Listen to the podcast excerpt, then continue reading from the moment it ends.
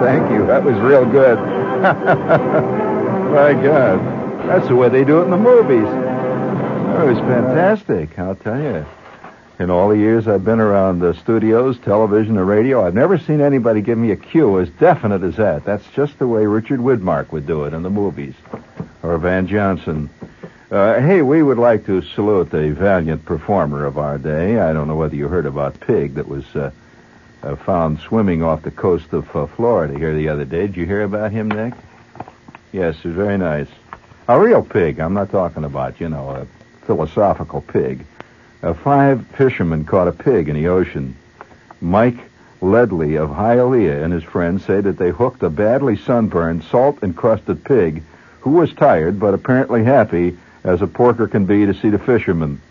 And he, he says, no one knows how the pig reached Mr. Ledley's boat, which was 15 miles northeast of Miami Beach. That's a good part of the ocean out to sea there. But the pig immediately started swimming toward the boat, he said, as soon as he saw it. Uh, the sailors pulled him in. And did you hear what happened to that poor pig when they brought him into shore? Didn't you hear the terrible? Po- oh, it was awful. They brought that poor pig. He was sunburned. He had salt all over him. He was swimming. They say he was swimming in the general direction of Spain, which uh, is kind of provocative. But uh, never, I don't. You know, I'm placing no political implications on this uh, because uh, pigs ostensibly don't have any political aspirations. However, he was swimming towards Spain, and when they pulled him in, he was very delighted to be on the boat. They said that he ran around and he licked people's hands and cheered, and you know, you know how a pig is. Pig can be very affectionate. Any of you who've dated one know.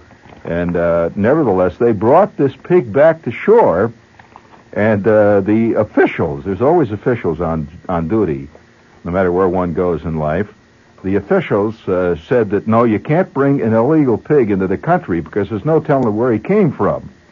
And uh, that's right, and that he may be carrying foreign diseases. I mean, he could have swum, you know, could have swum all the way from Spain and turned around and decided, well, the hell with it. And after he heard about Watergate and all that stuff, turned around and started to swim back. So at that point, they had to destroy him as the official euphemism means. He says, yeah, they destroyed him after all that swimming. Oh, fool. I mean, boo, that's right, Nick, boo, boo. And, uh, you know, I can only say that I'm probably the only guy on any of the major media who has said uh, we should all give a small moment of silence to the memory of that poor victim of officialdom. Okay, that's enough.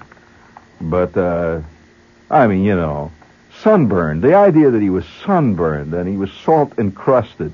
Of course, this is what made him suspicious right for starters. They said, you know, he swam a long way.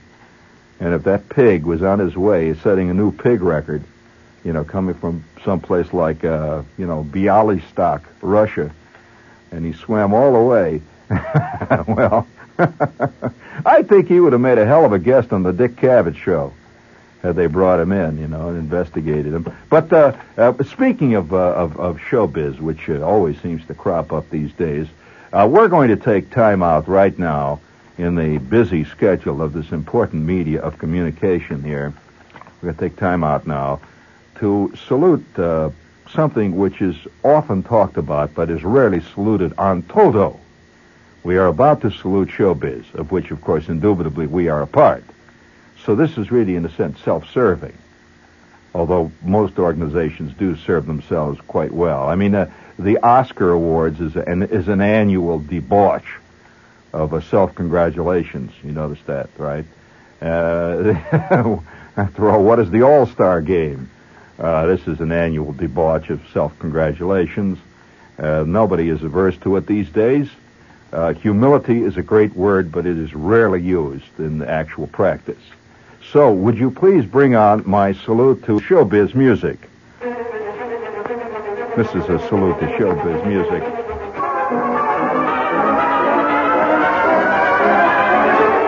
I mean, you know, it's showbiz. You got to have a hell of an intro to anything that showbiz does.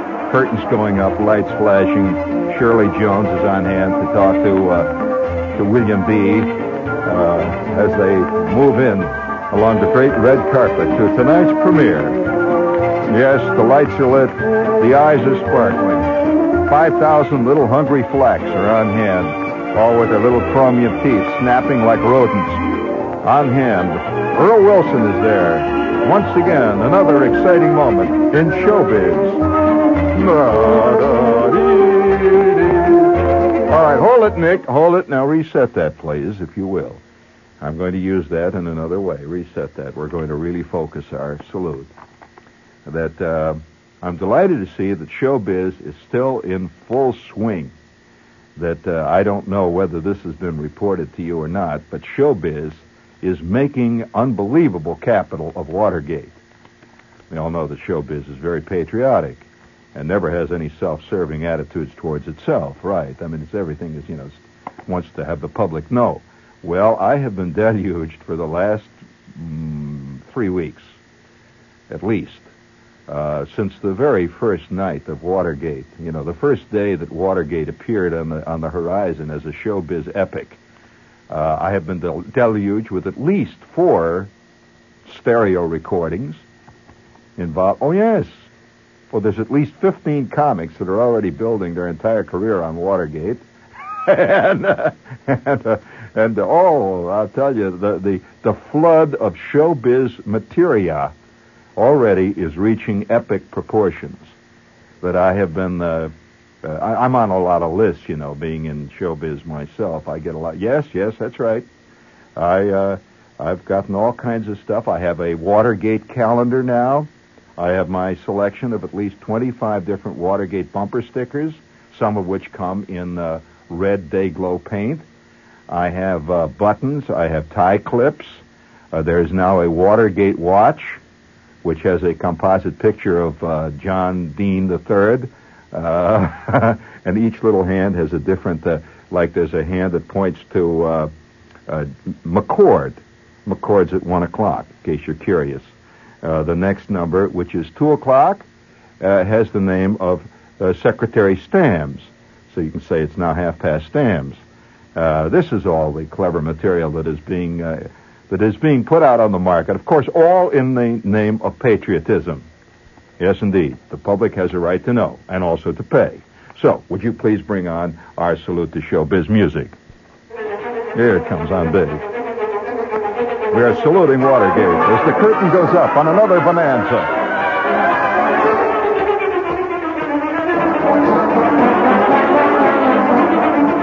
Oh, this is in it. Beyond the blue horizon lies another big buck. Yeah. Beyond the blue horizon lies a fantastic motherload of the AOX bucks. Beyond the blue horizon lies a fantastic motherload of money. So let us go with all our flags flying. Good old showbiz is always there, ready to bring it to the public, ready to say deep and incisive things about the world. In fact, the latest album, which I just received, said that this incisive, satirical, deeply moving album is sent to you with promotional values involved. Play it on your show, and we guarantee you an instant listening audience. Also, be sure to mention that the record is available at all the record shops for those who are interested in instant, incisive, 15-second analysis of the Watergate affair. Beyond the blue horizon lies lies another career, lies another whole road, a yellow brick road of showbiz, which leads inevitably, of course, to rich, fat bank accounts.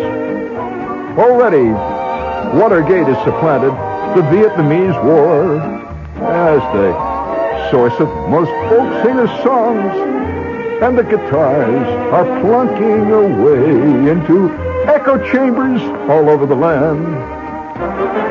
Record companies are working night and day. Playwrights are hard at work.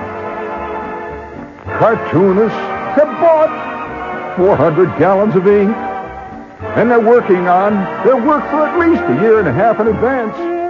Watchmakers are turning them out as fast as they can pound them out. Bumper stickers and tie clips can't be far behind. Oh, Watergate! My God, you are the biggest bonanza since. since. Making a big since the discovery of trivia, nostalgia, and all those other important things that make showbiz what it is. So get down on your knees and sing it out. Mammy, I'm Alabama bound. Very good. That's nice. That was a salute to my fellows in showbiz. Can you imagine what showbiz would have been like in the? You think what showbiz could have done with uh, with Benedict Arnold? I mean, at the time, you know. oh God! Oh, of course, he would have had to. He would have been on every talk show in the business. Uh, before we go any further, let's see. The time is now. Uh, what is the time anyway? Well, whatever the time is, wherever you are, Pathmark's open. If you need groceries or household goods, come on in now or come in later. Most Pathmark stores are open 24 hours a day. And listen, have you figured out how to stay cool this summer? Well, try it. Try it the French way with a chilled bottle of red Beaujolais wine. You'll really be living. It'll make your your life sing. I'll bet. Of course, just any Beaujolais won't quite make it. Don't don't drink all them Brand X Beaujolais. You must have a genuine Beaujolais. Alexis Lichine, the beautiful Beaujolais, imported from France. Yes, it's the perfect summer wine to drink on your patio, your elegant uh, picnic, or in your own backyard, or just driving around out on Route 3, hollering and yelling. You will enjoy summer a whole lot more with the cool French experience. Remember the name, Alexis Lichine. Alexis Lichine.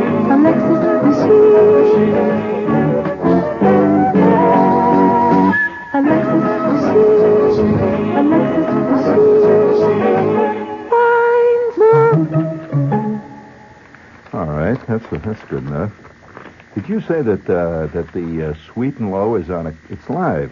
Ten seconds. Where is it? Oh, here it is. Are you using too much sugar in your iced tea or iced coffee? We'll get sweet and low, the perfect sugar substitute. It's featured at all fine foods and drugstores. Alexis Lichine. Alexis Lichine. Uh, yeah, you know. Uh, hello. This is hello, hello, hello, gang. This is WOR you know, this is, after all, you have to accept the bitter with the better. This is WOR, New York. Where did New York go? Well, uh, you know, speaking of uh, of the nuttiness of our time, which I think uh, Watergate is part of. I just I kind of enjoy Watergate, and uh, oh, that's uh, it's, it's it's it brought the roses to my cheeks. I'll tell you that, and uh, it has. I, I must admit you know, somebody mentioned this to me the other night. Says, Shepherd, uh, you know, you're the first guy that I've heard any type of, uh, might say, public commentator who's admitted that Watergate is fun. We don't ever want to admit this stuff, you know. We, No, no, no. We this is what we quiet. We all look with deep concern. You know. Oh, have you ever noticed the terrible concern that Frank Reynolds has on his face when he's describing what's going on, and yet at the same time. I mean, you know, it's like it's like oh, I, you hear some terrible comments. It's like I heard the other day, just in, a, in an off comment, somebody was talking about a newsroom, which will not be mentioned at this point. There's a lot of newsrooms in town, so this is a this can be any newsroom, and the person who is in the business uh, can be any person. And I'm not going to even give it a name, but this is the kind of things you actually hear backstage. This person said to me, uh, this person had just come from the newsroom, a newsroom where this person worked, or at least in that vicinity. This person came from this newsroom and said, "Oh boy, are they having fun?" And I said, "Fun." And the person went on and said, "Yes, they're they're well. I haven't seen them have as much fun since that plane crashed in Jamaica Bay." and and I, I'm just I'm just saying this is a this is a, a, a fact, you know, that I, I and I would like uh, I'd like to. It's just like a, a, a minister. Uh, you, a minister loves the idea of sin. I mean, he, he inveighs against it, but it certainly brings the roses to his cheeks when he sees it happening. Uh, uh, so we're always, well, no matter what we do in life, we're always torn between this, these two poles of our nature. Uh, so now, I heard the other night, I heard somebody talking about the fact that one of the greatest uh, uh, publishing things this this time in, in our time, right now, 1973, is material on World War II. Now, uh, the theory that this publisher gave out because of this uh, phenomena, which is absolutely fact. I know one publishing house that's made a fantastic thing. They publish all these things, like the memoirs of a Japanese fighter pilot, the memoirs of a of a Yugoslavian fighter pilot, the memoir. You know, you've seen these things all over paperbacks and all that stuff, and and they really sell. I mean, they they they sell almost as well as the latest diet book. You know, by by the uh, by the latest, uh, and I quote, doctor who comes up with the, you know, the uh, the cantaloupe diet.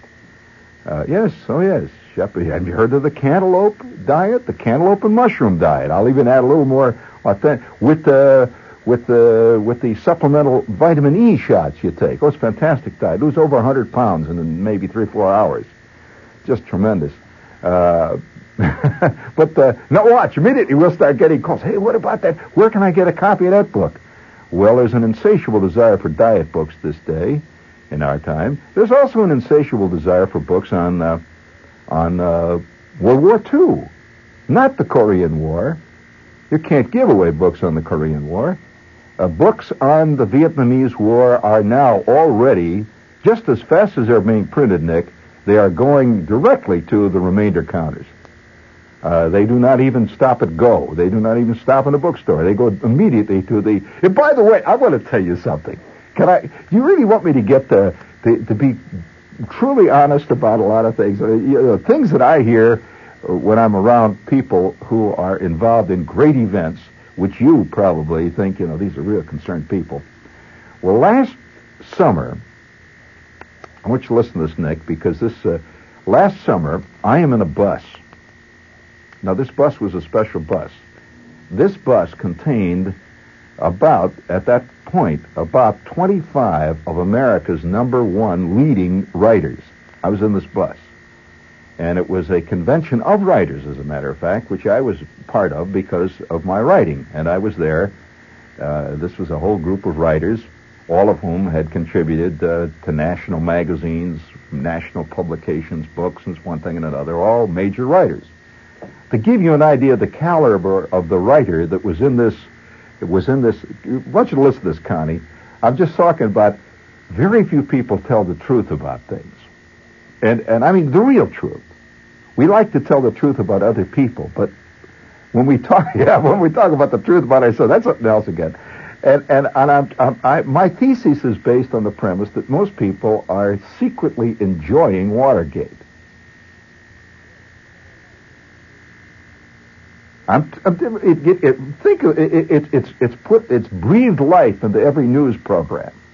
For a while, there was a Great Depression in the news departments around the country when the Vietnamese War ended. you know, and, and, and, so so Watergate has brought the roses to the cheeks. In fact, it started new careers for many a comic who was already on his way down.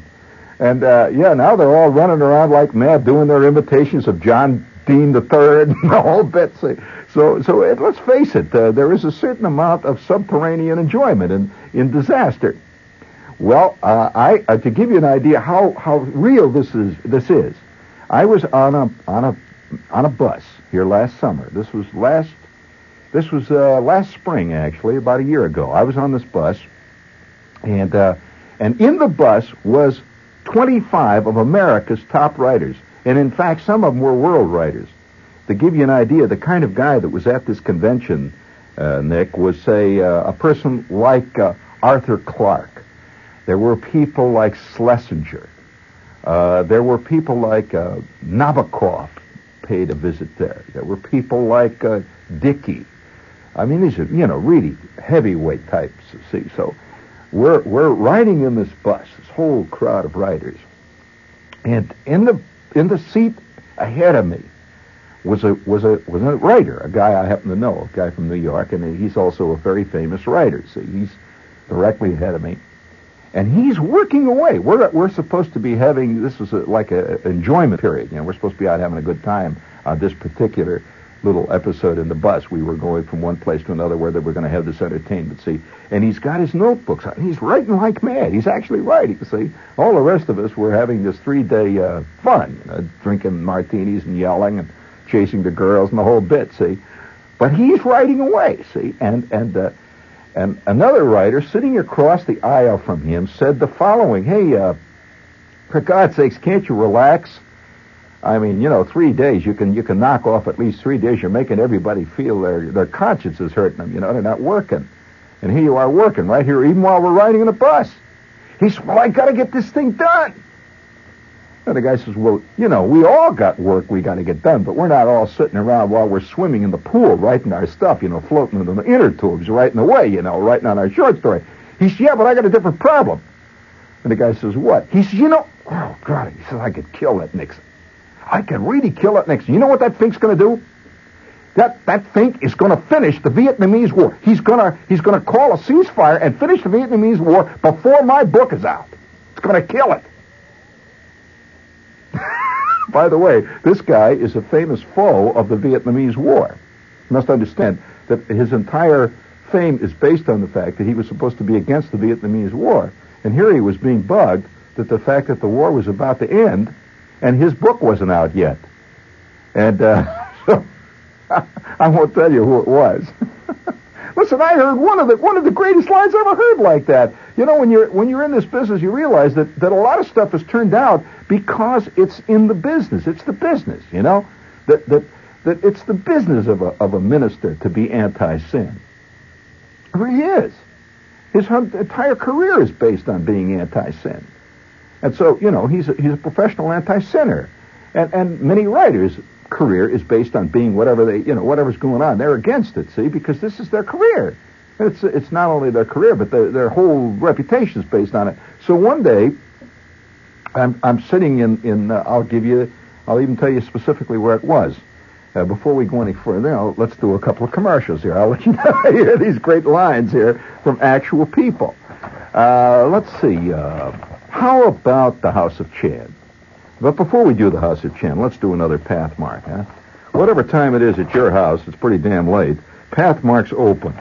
If you need groceries or household goods, you can come in right now or you can come in later. Most Pathmark stores are open 24 hours a day.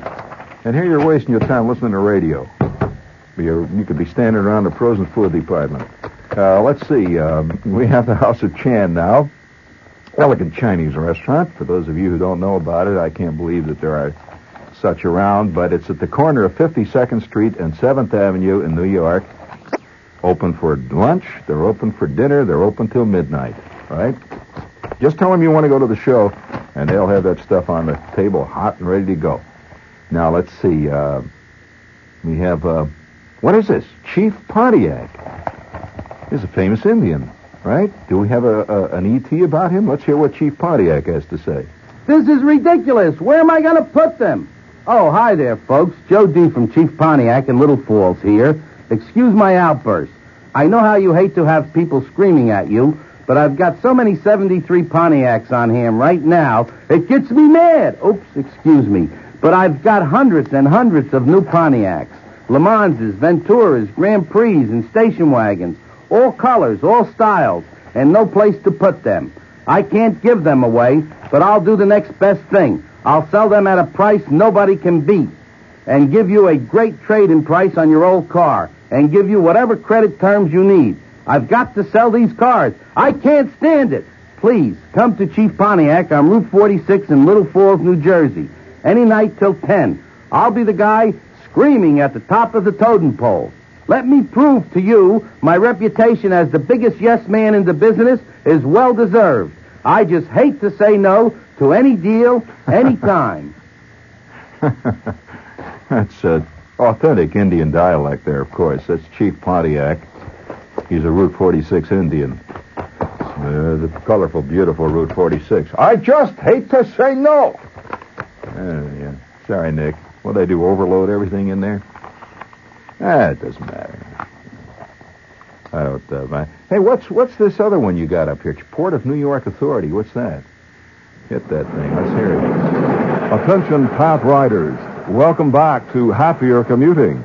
Summertime and all year long, there's no better way than John. PATH, a rail rapid transit service of the Port Authority of New York and New Jersey. Easy connections with the Erie Lackawanna, Jersey Central, and Penn Central, as well as local buses and city No, subways. that's not John. Our ultra-modern trains are clean and attractive, and every car is fully air-conditioned. Go PATH, the cool, quick way. Oh, that's a pitch for Pat. Hmm. Okay. Oh, you want to hear what was said? All right, I'll tell you. Listen to this one. I'll set the scene, see? uh, now, the scene is in a New York restaurant. I'll tell you what it was. It was Downey's.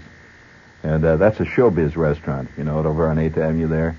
And uh, a lot of my friends are showbiz types, and I, I was, uh, uh, a lot of them are writers, a lot of them are actors. I've done, you know, I've worked with a lot of these people. So this this guy that I knew is a is a is a uh, was a uh, a writer, and is a writer, see, playwright, and uh, at least he was writing a play at this point. And uh, he, he he we were having dinner, and so this is one of the great lines that that, that really says to me a lot about the theater's concern for real life. It has a great concern for the plays, a great concern for the theater, but not much concern for real life. I've always felt. Uh, theatrical life, when, a, uh, when when the play, you think that, that Shakespeare worried about Hamlet's plight, or did he think it made a hell of a great play? Now, that's a big difference. I mean, seriously. I'm not being being facetious. I mean, the, the, the motivation behind what a writer does. Now, as I tell you, this is a professional storyteller and writer. That the motivation is not selfish or or uh, or uh, cynical, anything like that. That the storyteller tends to think of life as a as a great uh, source of potential stories. Now, the, the guy who's, who hears the story, or the man who watches the play, or watches the movie, tends to believe that the, that the guy that's created this thing is really concerned over the issue involved. He really believes this. And incidentally, a lot of theatrical people will convince themselves that they themselves are concerned over the issue. Now, that's not quite the same as being concerned. it's you convince yourself that, that you're really concerned over this thing, and and uh, and I'm not impugning the motives of people here. I just I'm trying to get at the base. You know, this has been a, this has been a, a discussion that's going on for many many centuries.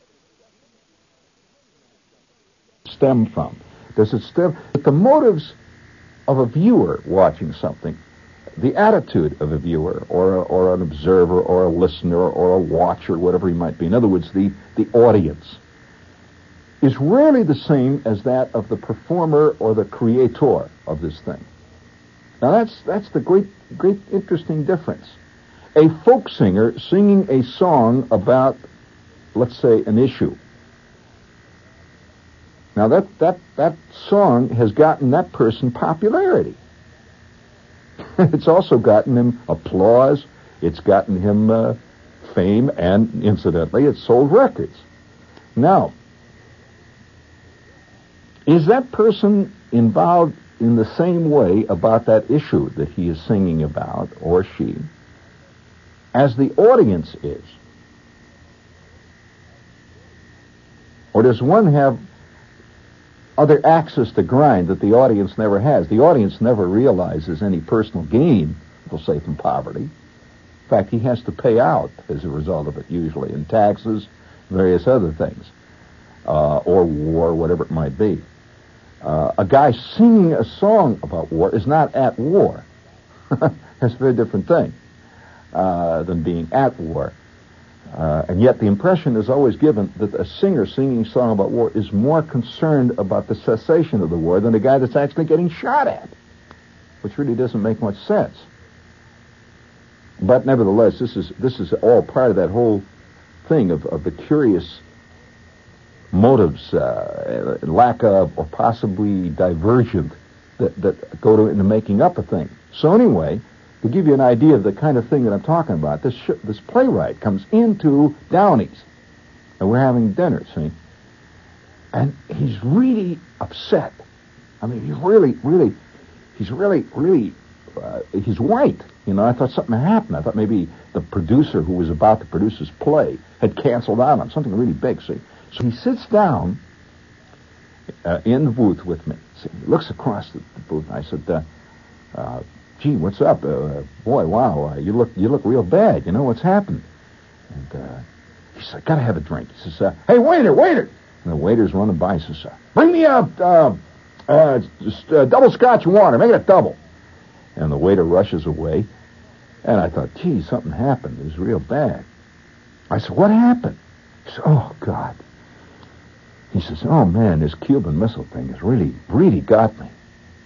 Well, the first time I'd ever heard this guy actually talk about anything that was a current event, other than in the most general terms. You know, almost all showbiz people are for liberty. They're for freedom. They're all these generalized things. They're against uh, uh, whoever is uh, on the Republican side, whoever it is. You know, it's all generalized. So I, I said to him, well, well what? I said, gee, uh, yeah, it is kind of a problem. This was all during the missile crisis. You remember Kennedy's whole big thing scene? Kennedy was on the air. And I said to him, well, what, uh, what, the, you know, this is, I, agree that this is a very tense situation. He said, oh, God. Oh, it's driving me up the wall. He said, I only hope one thing, one thing. I just hope one thing. I said, well, what is that? He said, well, I hope, I hope that they wait until after my play opens before they start dropping them atom bombs. That's what bothered him. Now, if you think I'm kidding, this actually happened. I thought at first this guy was kidding. See, I laughed. I laughed. And he looked at me and he says, What are you laughing about? He was really bugged in at me. He says, What's, what's so funny? I said, Well, don't you don't you, you hear what you just said? He says, yeah, I hope they wait until after my play opens. He says, you know, I've been working on this play for two years. You think I want this damn thing to go down the drain? I mean, you know, I can just imagine. He says, I can then he goes on further. He says, I can just imagine, just my luck, that the night my play opens, that's the day they attack Moscow and Washington with A-bombs, and I would be, they wouldn't even bother to send a critic.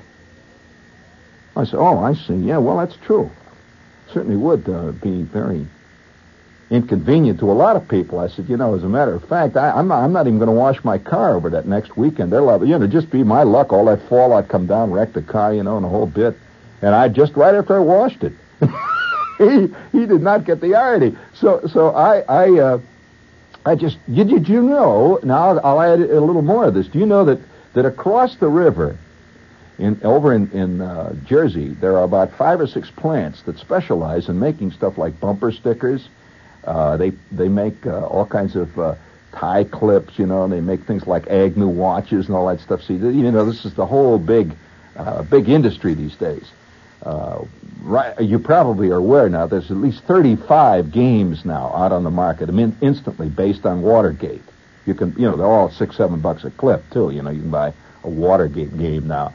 And, uh, you know, with little jazzy little cards that say, uh, stop by John Dean's office and pick up memo, you know, kind of stuff. And you spin it again. It says, go try to get an appointment with the president. You are blocked by Ehrlichman. Go back to uh, go, you know, that kind of stuff. So uh, uh they're not even that clever, unfortunately. So uh, nevertheless, uh, this is a big industry. So I, I, uh, I was with a guy one day. It's about uh, oh, this is about a year ago, see. And this guy, he's from over in Jersey. See, he's he's involved in a lot of little cockamamie things from time to time, and he produces things and stuff. And so, I I, I have a lot of friends that uh, I could roughly categorize as uh, phone booth Indians.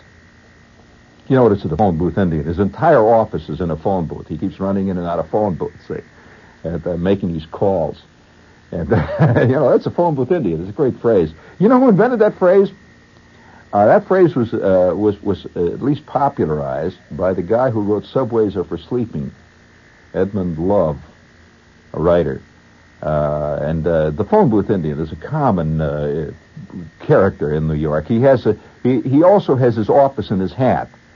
You know, all his little uh, uh, all his little phone bo- numbers and his contacts and so forth. He's always trying to pull a deal. Well, this is my friend was a phone booth Indian, and uh, they always are privy to all kinds of little subterranean business ventures and opportunities. So I'm having uh, I'm having a hot dog. You don't do much more than have a hot dog with a phone booth Indian because if you go anywhere else, you're going to get stuck with a tab. The first thing the phone booth Indian does is eat everything in sight. whenever, whenever you take him to a restaurant. So uh, I said to my friend, I said, "Hey Jay, do you want to go down at, uh, to Nathan's? Uh, you know, here on 44th Street." So he says, uh, "Nathan's." I said, "Yeah, you know, I mean, it's kind of a hip thing to do. you know, it's kind of let's go down and have a couple of Nathan hot dogs." Well, putting it that way, he could not he could not uh, object. Uh, so he says, "Oh yeah, yeah, hip. Uh, yeah, that's right. It's hip. Let's go down to Nathan's." So we go into Nathan's, and uh, we we walk in and and uh, we we you know we get our hot dogs and our French fries, and and then he says, "Hey, listen," he says, "I got a fantastic deal I can offer you." I said, "Well, what is it, Jay?" Jay's always got fantastic deals. And before I go any further, do we have another Pathmark, another fantastic deal for you? Do you know that Pathmark is still open? They're sticking with it.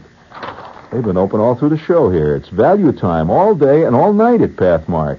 Uh, whenever you want to shop, some Pathmark is open 24 hours a day. So you get over there. They're open right now, right? You want yourself some frozen haddock sticks? They're open. Uh, but the maraschino cherries, they got them there. So, uh, nevertheless, well, you know, I never know what you might want. So, I, I'm saying to my friend Jay, he says, uh, he says, hey, he says, I got you, I got a real big business deal. And he's looking around to make sure that all the other hangers on down there at uh, at uh, Nathan's aren't going to try to horn in on this great deal. And he says, listen, he says, I got a fantastic deal for you. Let's remember, this is about, uh, oh, I'd say this is about three years ago. It's not a year ago. It's about three years ago. He said, I got a fantastic deal for you. I said, well, what kind of a deal is it, Jay? He says, uh, you want to make some real big dough? I said, well, Jay, I don't think there's a man in the world that uh, would say no to that, honestly. But on the other hand, there are many men in the world that are going to say what I'm about to say.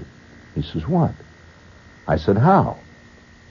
Oh, I thought you'd ask that. Well, uh, give me a little of that uh, showbiz mood music, Nicholas, there, please.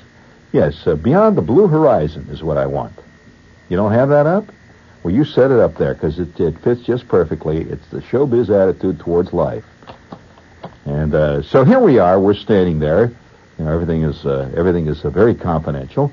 And Jay says to me, uh, "Well, I'll tell you this.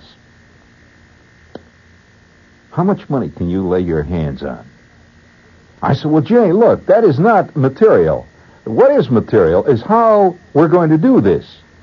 Now, I'll tell you how much money I could put my hands on immediately if you tell me what use to which we are going to put it." So he says, "Well." All right, I, I don't want to tell you this deal until uh, until uh, you know I knew you was really interested and you had some dough that you could put your hands on. But I got to trust you somewhere along the line. I said that is right, Jay, and it is mutual. I have to trust you along the way somewhere. And uh, with your past track record, I don't know. Swear past, come on. Ah, you know, you know that I was framed on a lot of that stuff. And I says, well, wait a minute, Joe. I'm not, I'm not, I'm not here talking to you, Jay, about the about any of those problems we ran into from time to time. Uh, let's let's get right down to the issue. You say you know a place where I can make a lot of dough quick, right? That's right. And uh, I want to know how. He says, well, all right, I'll tell you. And he glances around. Wants to make sure that nobody's looking. He says, listen. Says, I got a friend. Now, don't mention this to anybody. I got a friend over in Jersey that has a whole warehouse full of stuff that one day is going to be worth a fortune. I said, what is it, Jim? He said, well, do you follow the news at all? And I said, well, yes, of course I do, Jay. I follow the news. Did you, did you hear what that fink Lyndon B. Johnson did? I said, yes, I do know what Lyndon B. Johnson did. If you're referring to the fact that he came on on the television and announced that he was not going to run for the presidency again, I did see that in the news. He said, that's what I'm talking about. Do you know that my friend has an entire warehouse full of stuff? Buttons. He's got bumper stickers. He's got calendars. He's got games. He's got the tie clips. He's got watch fobs. He's even got the plastic sandals. All of them have got Impeach Dump Johnson. And now the Fink ain't running. He's got a whole warehouse full of that stuff. Do you realize that maybe in 30 or 40 years how much that stuff is going to be worth? That is going to be trivia. That stuff is going to be worth a fortune. You can just tie up that whole warehouse, and he's willing to sell you this stuff on maybe 10 cents on the dollar. He's got over $300,000 worth of stuff in that warehouse. He's willing to let you have this for 30000 bucks. I said, 30000 bucks, Jay. I can buy uh, Dump Johnson. Impeach that fink from Texas buttons. Well, I'll think about it, Jay. I'll get in touch with you. I'll give you a phone call. Just be sure to do that. Here's my number. I says, is this that booth over there on 49th and Madison? So how'd you know? I said, well, I called it before, Jay. Don't you remember? It's the same booth. that keeps ringing. Beyond that low horizon lies another bonanza. Oh, showbiz marches onward, deeply concerned with the issues of the time. I'm at work now on a drama, a play, and a funny satirical sketch, all starring Senator Ervin and Watergate. Hit it. On comes the bugle. Bring it on,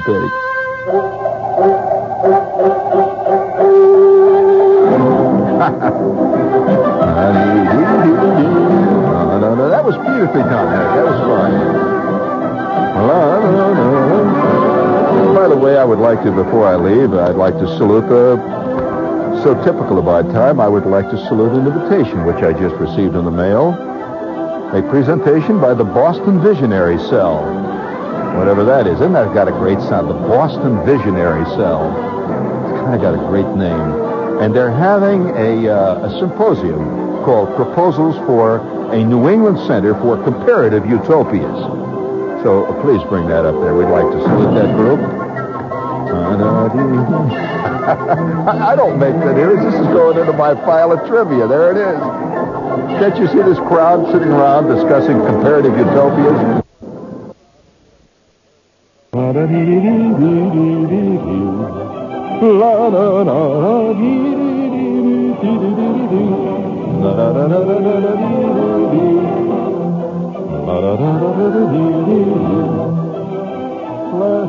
I bet there's 425 publishers already after John W. Dean III for the real story of Watergate. All deeply concerned with getting the truth out to the public, of course. oh, hang in there, gang. I mean, you know, it's all uh, gallimaufry in a yard wide. Woo-hoo!